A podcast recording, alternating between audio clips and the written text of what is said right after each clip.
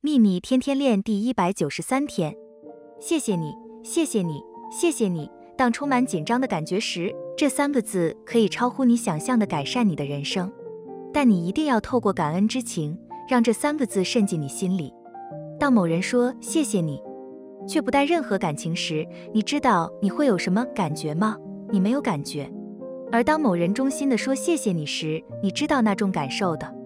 两种情况中都说了同样一句话，但是加入感恩之情时，你可以感觉到那股能量的效果马上触及你。当你把感觉放进“谢谢你”这三个字里，你就赋予他们一双翅膀了。愿喜悦与你同在，朗达·拜恩。